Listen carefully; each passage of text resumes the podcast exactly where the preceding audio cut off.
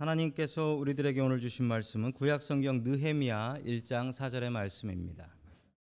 내가 이 말을 듣고 앉아서 울고 수일 동안 슬퍼하며 하늘의 하나님 앞에 금식하며 기도하여 아멘. 하나님께서 우리와 함께 하시며 말씀 주심을 감사드립니다. 아멘. 자, 우리 옆에 계신 분들과 인사 나누겠습니다. 반갑습니다. 인사해 주시죠. 네. 네, 반갑습니다. 인사 나누겠습니다.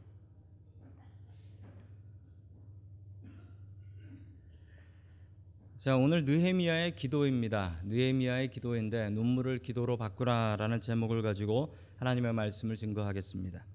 자, 첫 번째 하나님께서 우리들에게 주시는 말씀은 다른 사람의 고통을 같이 아파하라라는 말씀입니다. 다른 사람의 고통을 같이 아파하라. 이 느헤미야라는 책은 성경에서도 조금 독특한 책이긴 합니다. 어떻게 독특하냐면요. 1인칭 시점으로 기록이 되었습니다. 1인칭 시점으로 기록이 되어 있는데 우리 느헤미야 1장 1절의 말씀을 같이 보겠습니다. 시작 하갈의 아들 느헤미야가 한 말이다. 20년 기스르월 내가 도성 수산에 있을 때에 아멘. 느헤미야가 자기 자신을 주어로 해서 내가 도성 수산에 있을 때 이렇게 시작을 하지요. 즉 자기 스스로 기록한 일기나 일지 형식으로 써져 있는 책이 이 느헤미야라는 책이 되겠습니다. 자, 이 느헤미야의 시절을 조금 이해하기 위해서는 그 시절의 그 역사적인 배경을 좀 알아야 될 것 같습니다. 자, 이스라엘, 특히 남유다가 BC 586년에 이 바벨론한테 멸망을 당해서 이 이스라엘이라는 나라가 지구상에서 사라져 버리게 되지요. 그 남유다의 많은 사람들이 포로로 바벨론에 붙잡혀 갔습니다. 자, 그런데 이 포로로 붙잡아 간 바벨론도 얼마 뒤에 멸망을 합니다. 누구한테 망하냐면 페르시아라는 나라한테 멸망을 당하죠. 이 페르시아는 포로로 잡혀온 사람들을 집으로 돌려보냈습니다. 그 돌려보낸 게 이 포로 귀환이라고 하는데요. 그 포로 귀환이 3차에 걸쳐서 아, 이렇게 이루어졌습니다. 1차는 스룹바벨이라는 분이 돌아와서 성전 예루살렘 성전을 다시 재건했고요. 2차에는 우리 성경에 나오는 에스라 에스라가 종교 개혁을 하기 위해서 또 돌아왔습니다. 세 번째 마지막으로 돌아온 팀은 오늘 성경 말씀의 느헤미야인데 느헤미야는 아, 성벽 재건을 위해서 돌아왔던 사람입니다. 이 느헤미야가 활동했던 시절을 BC 440년경으로 봅니다. 여러분 440년이면 계산이 나오시겠습니까? 586년에서 440년을 하면 한 128년 정도 뒤에 나라가 멸망한 뒤 한 128년쯤 뒤에 활동했던 사람이니까 이 느헤미야가 128살이 되기 되지 않는다면 아마 느헤미야는 예루살렘에서 태어난 사람은 아닐 것이다. 즉 포로로 붙잡혀 와서 태어난 2세나 어, 3세 정도 될 것이다라고 추정해 볼 수가 있습니다. 자, 이 느헤미야가 예루살렘의 상황이 궁금했습니다. 예루살렘의 상황이 궁금해서 먼저 돌아간 사람들에게 물어보았습니다. 예루살렘의 상황이 어떠한가? 그랬더니 느헤미야 1장 3절과 같이 대답을 합니다. 우리 같이 봅니다. 시작. 그들이 나에게 대답하였다. 사로잡혀 오지 않고 그 지방에 남은 사람들은 거기에서 고생이 아주 심합니다. 업신 여김을 받습니다. 예루살렘 성벽은 허물어지고 성문들은 다 불탔습니다. 아멘. 나라가 망하고 바벨론에서 포로로 붙잡혀 온 사람들이 있었습니다. 여러분 이 포로로 붙잡혀 온 사람들이 어떤 사람들이냐면 조금 쓸만한 사람들이었습니다. 공부 좀 했다는 사람이나 귀족이나 놔두면은 사람들을 모아서 반란 일으킬 것 같은 사람들은 다 붙잡아 갔습니다. 쓸만한 사람들은 다 자기 나라로 데려갔던 것이죠. 여러분 어떤 사람들이 더 고생이 컸을까요? 포로로 붙잡혀 간 사람들이 고생이 컸을까요? 아니면 예루살렘에 남아 있었던 사람들이 더 컸을까요? 여러분 생각하시기에 포로로 붙잡혀 간 사람이 더 컸겠거니 생각하시겠지만 여러분 상황은 반대였습니다. 예루살렘에 남아 있었던 사람들이 고생이 더 심하다는 것이었습니다. 포로로 잡혀온 사람들은 당시 세계 최강대국이었다던 바벨론과 페르시아의 수도에서 생활을 했지만 반대로 붙잡혀오지 않은 사람들은 파괴된 잿더미 속에서 아, 민족의 무시를 당하면서 살고 있었다라는 사실입니다. 비록 느헤미야가 예루살렘에서 태어나지는 않았지만 자기 조국을 생각하며 눈물을 흘립니다. 그리고 기도합니다. 나와는 아무 상관없는 일이었습니다. 느헤미야와는 아무 상관이 없는 일이었습니다. 여러분 이 느헤미야는 페르시아에서 아주 높은 고위 관리 공무원으로 생활하고 있었기 때문에 자기가 태어나지도 않았던 조국이라는 예루살렘의 상황을 슬퍼하고 아파할 이유가 없었습니다. 그러나 느헤미야는 마음속으로 자신의 민족이 이스라엘이고 그리고 그 민족을 향해서 눈물을 흘리며 기도하던 따뜻한 마음을 갖고 있었던 사람이었습니다. 여러분 때로는 나의 일이 아니고 내 상황이 아닌데 다른 사람의 일인데 그 아픔을 같이 아파해 줘야 될 때가 있습니다. 내일 신경 쓰기도 힘든데 어떻게 남의 일까지 신경 쓰며 살겠느냐라고 생각하시지만 여러분 다른 사람을 불쌍히 여기고 다른 사람의 아픔을 같이 아파함을 통해서 여러분 내가 유익을 누립니다. 나의 마음의 회복됨을 누리고 나의 믿음과 사랑이 더 커가는 경험을 하게 된다라는 사실입니다. 얼마 전에 어떤 목사님 한 분을 만났습니다. 친한 목사님인데 그 목사님과 이런저런 이야기를 나누다 보니까 그 목사님이 어렵게 자기 속에 있는 얘기를 예, 얘기하시기 시작했습니다. 그 목사님이 뭐라고 얘기하셨냐면은 예, 부부 갈등이 심하다라고 말씀하셨고 어, 부부 갈등이 너무 심해서 사모님이 예, 사모님이 얼마 전에 아, 짐 싸가지고 한국 간다고 집 나가버렸다라고 얘기하셨습니다. 그리고서 이 목사님이 너무 괴로워가지고 이 목사님이 너무 괴로워서 이 기도 제목을 누구한테 부탁할까 하다가 어, 교인들한테 부탁을 했답니다. 교인들에게 어, 사모가 짐 싸가지고 한국 간다고 나가버렸다고 기도를 부탁드린다고 사모가 돌아오도록 너무 괴로워서 그렇게 기도 부탁을 드렸대요. 자 그런데 교인들한테 이 기도 부탁을 솔직하게 드리고 나서 무슨 일이 있었냐면 교인들이 은혜를 받더랍니다. 목사님도 나랑 똑같이 사는구나라고 하며 교인들이 은혜를 받더랍니다. 그리고 교인들이 목사님 불쌍히 여기고 사모님 불쌍히 여기며 열심히 기도하셨답니다. 열심히 기도하셔가지고 어, 그 기도 응답 받아가지고 사모님 돌아오시고 그리고 교회에서 지금 열심히 사역하고 어, 목회하고 계시다라는 이야기를 들었습니다. 여러분 내 일도 아닌데 나와 상관없는 일에 왜 은혜를 받을까요? 그리고 왜 다른 사람의 아픔을 같이 아파하면서 내 마음이 치료되고 내 사랑이 커지고 내 믿음이 커지는 것일까요? 여러분 내가 남의 짐을 져주면 이거 내 짐도 아닌데 왜 져야 되나 그 생각이 드는 게 아니라 짐을 짐을 통해서 은혜를 누릴 수 있습니다. 우리 그 말씀이 신약 성경 갈라디아서 6장 2절에 있습니다. 같이 봅니다. 시작.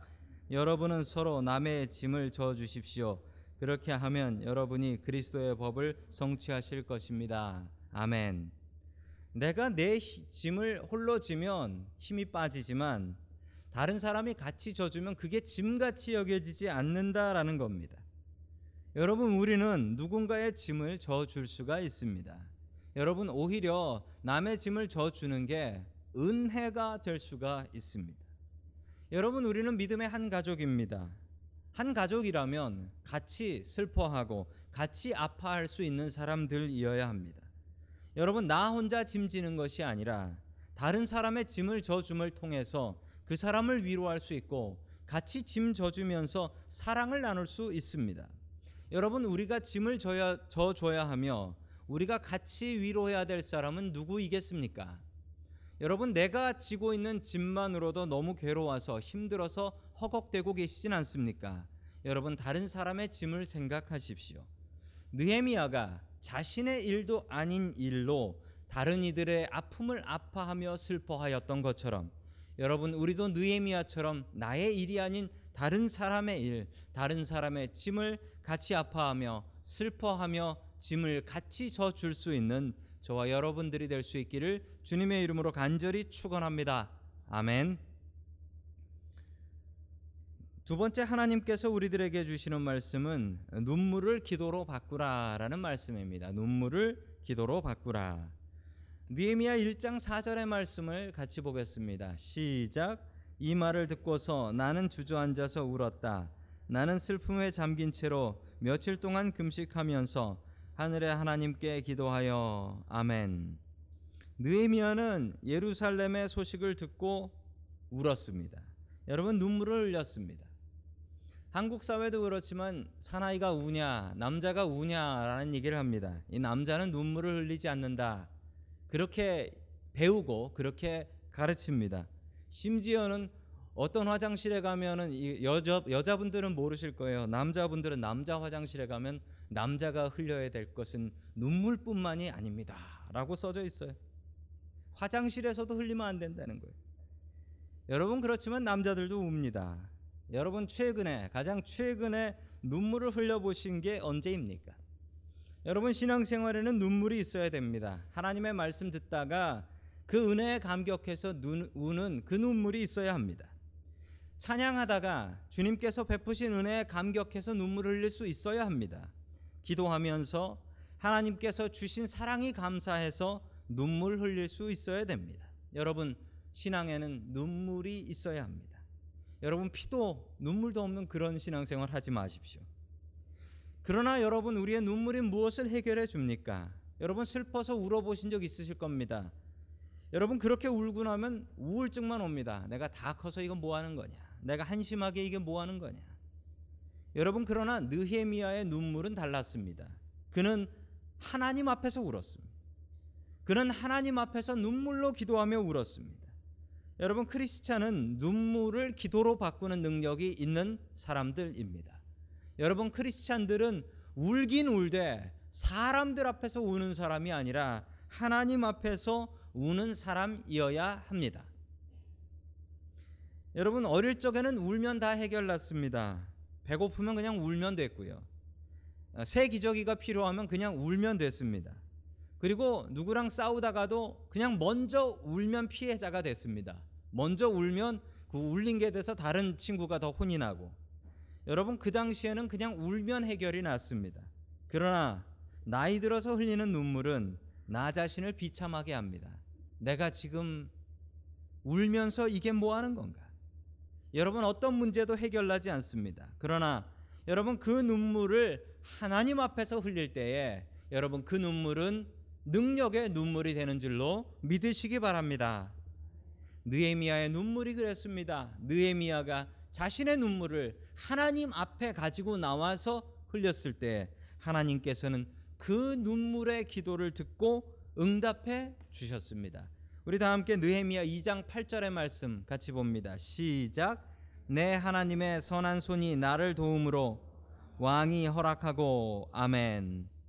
여러분 그 눈물의 기도가 어떻게 응답되었다고 합니까? 내 하나님의 선한 손이 내 하나님의 선한 손이 나를 인도해 주셨다라고 간증하고 고백하고 있습니다.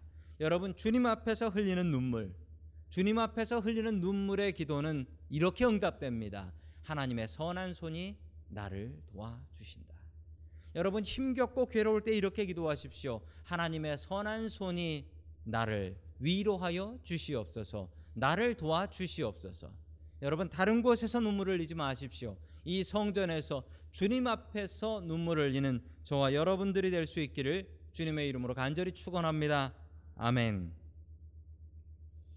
마지막 세 번째로 하나님께서 우리들에게 주시는 말씀은 금식 기도하라라는 말씀입니다. 여러분 기도 중에 참 능력 있는 기도가 금식 기도입니다. 제가 이것을 알게 된 게 중학교 때였는데요. 저희 교회가 참 작은 교회였습니다. 저희 교회는 아이들까지 다 포함해서 제일 많이 나왔을 때 제가 어렸을 적 다녔던 교회가 그렇습니다. 제일 많이 나왔을 때가 30명이었어요. 얼마나 작고 얼마나 어려웠겠습니까? 게다가 저희 교회 담임하시던 분은 전도사님이었습니다. 40대 초반에 전도사님이었어요. 대학교에서 교수님 하시다가 늦게 소명받고 하나님께 헌신한 전도사님이었습니다. 얼마나 목회가 힘겹고 어려웠는지 어느 날 교회 문 닫게 되었습니다. 교회 문 닫게 되어 월세를 못 내서 교회 문을 닫게 됐는데 이 전도사님이 40일 금식 기도하신다고 그 소백산 기도원에 올라가셨습니다. 40일을 마치고 돌아오셨을 때 제가 그 모습이 기억이 납니다. 못 걸으셨어요. 못 걸으셔서 사모님의 부축을 받고 교회에 오셨어요. 그리고 조금 살이 있으셨던 분이셨는데 정말 해골같이 말라 계셨고 그리고 머리가 다 빠지셨더라고요. 40일 금식 기도하시면서 머리가 하얘졌는데 그나마도 다 빠져버리셨어요. 저에게는 그 모습이 너무 충격이었습니다. 너무 충격이었고 그러나 그 기도가 응답이 되어서 교회 문 닫지 않고 계속해서 그 교회가 말씀 위에 설 수 있는 것을 보면서 야 정말 하나님께서 저 금식 기도를 들어 주셨구나라는 것을 제가 마음속으로 깊이 깨닫게 되었습니다. 자, 우리 다시 한번 느헤미야 1장 4절의 말씀을 같이 봅니다. 시작. 이 말을 듣고서 나는 주저앉아서 울었다. 나는 슬픔에 잠긴 채로 며칠 동안 금식하면서 하늘의 하나님께 기도하여 아멘. 느헤미야가 금식하며 하나님 앞에 기도했습니다. 이 금식 기도는 능력이 있는 기도였습니다. 그리고 응답을 받게 되는데 그 응답 받은 모습이 11절에 나옵니다. 우리 11절 같이 봅니다. 시작. 그때 나는 왕에게 술잔을 받들어 올리는 일을 맡아보고 있었다. 아멘. 하나님께 은혜 받아서 진급을 했습니다. 승진을 했는데 그게 뭐냐면 왕의 술 따라주는 사람이 되었다라고 합니다. 이게 진급한 거냐? 여러분 이게 진급한 게 맞습니다. 그 당시 왕들이 자기의 목숨대로 명대로 살았던 왕들이 별로 없었습니다. 아, 주로 반란으로 아, 자객들에 의해서 죽임을 당하는 왕들이 많았는데 그 왕들이 죽, 죽임을 당할 때 자객들이 들어올 때가 보통 두 가지 때였다고 해요. 어, 언제냐면 잠자고 있을 때와 술에 취했을 때 이때 자객들이 들어왔다라고 합니다. 여러분 이때 자객들이 들어왔는데 그래서 왕들은 가장 믿을 수 있는 자신의 아내와 잠을 잤고 그리고 가장 믿을 수 있는 신하와 술을 마셨다라고 합니다.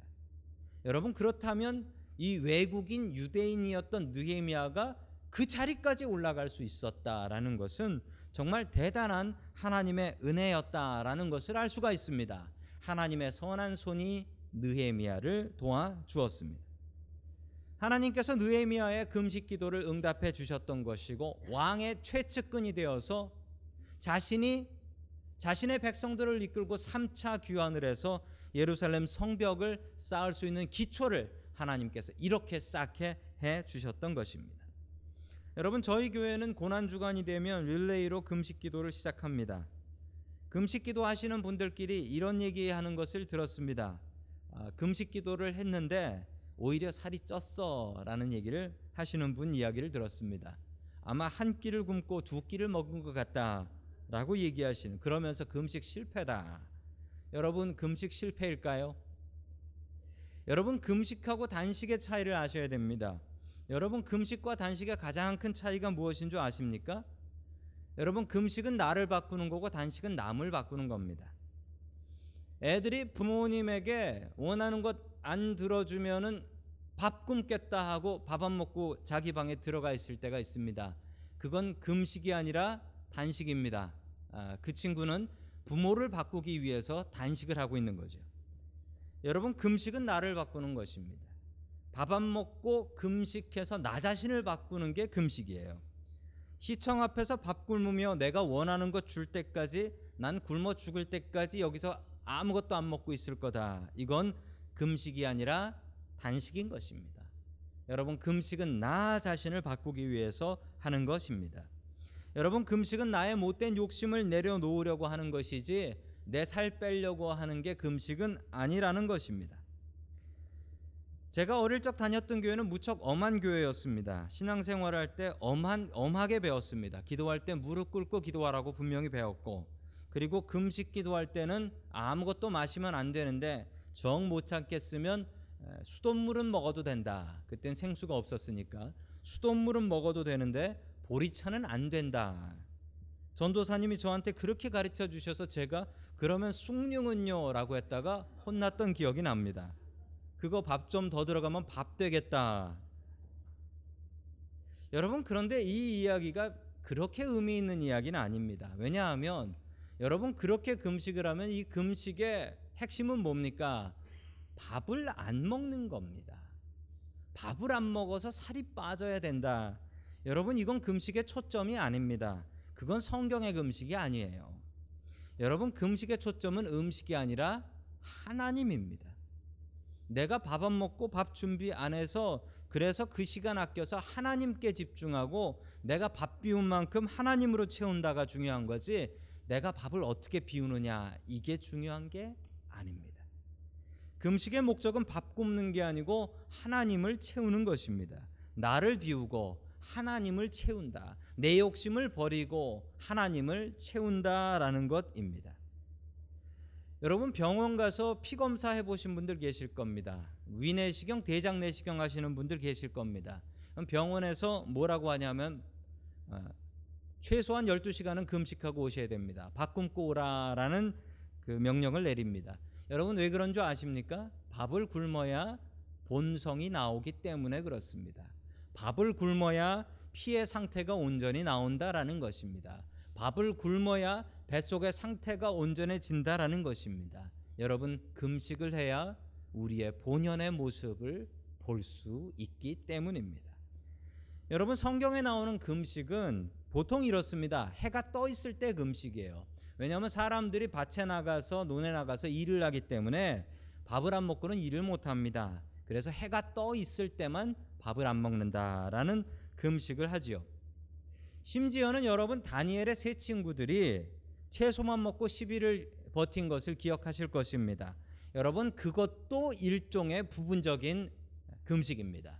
전체 금식은 아니지만 하나님 때문에 내가 좋아하는 고기를 내려놓고 고기를 내려놓고 하나님께만 집중하는 것이기 때문에 그렇습니다.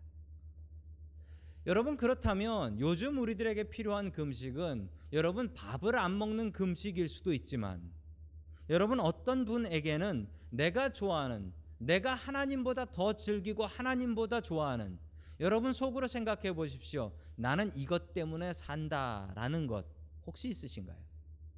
나는 이것 때문에 산다. 내가 이 맛에 살지라는 것 있으신가요? 여러분 그렇다면 그것을 내려놓으셔야 할지도 모릅니다. 여러분 그것을 내려놓고 그 자리에 하나님을 채우는 것이 참된 금식입니다. 여러분 미디어 금식이라는 금식이 있습니다. 미디어 금식이라는 금식은 여러분 화면을 보시면은 어느 가정의 모습인데요. 어, 엄마는 어, 컴퓨터를 켜놓고 컴퓨터에서 드라마를 하루 종일 보고 있습니다. 그리고 아이는 그 옆에 누워가지고 전화기로 게임을 즐기고 있습니다. 여러분들의 가정의 모습이 아니기를 축원합니다. 여러분 이런 가정들이 참 많이 있습니다. 같은 공간에 살지만 완전히 다른 생각을 하면서 삽니다.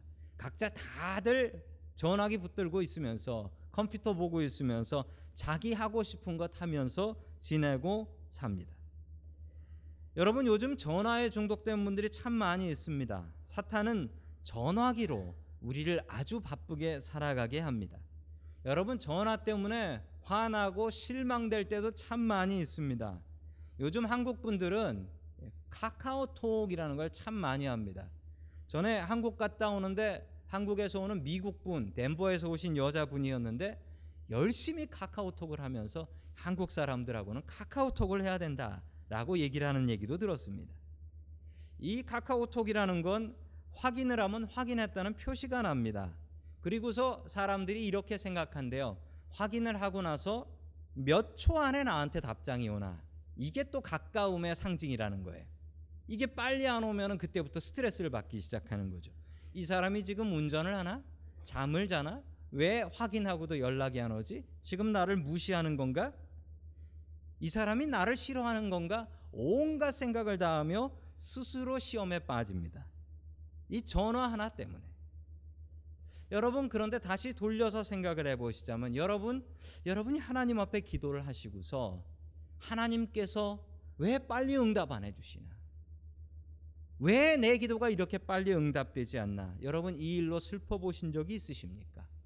주님의 십자가를 바라보면서 나를 위해서 돌아가신 저 십자가를 보는데 내 마음에 양심의 화인을 맞았는지 왜 내 눈에 눈물이 나지 않지? 왜 십자가의 감격이 있지 않지? 여러분 이렇게 민감해 보신 적이 있습니까? 여러분 사탄은 우리를 바쁘게 합니다. 여러분의 마음 속에 있는 우상을 내려놓으십시오. 내가 인하게 산다라는 그것을 내려놓으시고 그 자리에 하나님을 채우셔야 합니다. 그게 여러분들이 하셔야 되는 진짜 참된 지금 우리가 살아가는 이 시대의 금식일 것입니다. 사람들은 무엇인가 중독되어 삽니다. 어떤 사람들은 돈 버는 재미로 살고, 어떤 사람들은 성공을 목표로 하며 살고, 어떤 사람들은 가족이 인생의 목적이 되기도 하고, 어떤 사람들은 자식들 잘 되는 것, 손주들 잘 되는 것 보면서 살아가기도 합니다. 여러분 그러나 중독되어서 행복한 것은 지금 얘기했던 것 중에 어떤 것도 없습니다. 느헤미야는 자신의 일도 아닌 예루살렘의 일로 슬퍼하며 금식하며 기도했습니다. 그리고 응답받았습니다. 한 사람의 기도가 한 나라를 살렸습니다. 여러분 우리의 눈물을 기도로 바꾸십시오. 눈물을 기도로 바꿀 때 하나님께서 선한 손으로 우리를 돌보아 주십니다. 여러분들의 눈물을 이 자리에서 기도로 바꿀 수 있는 저와 여러분들이 될 수 있기를 주님의 이름으로 간절히 축원합니다. 아멘.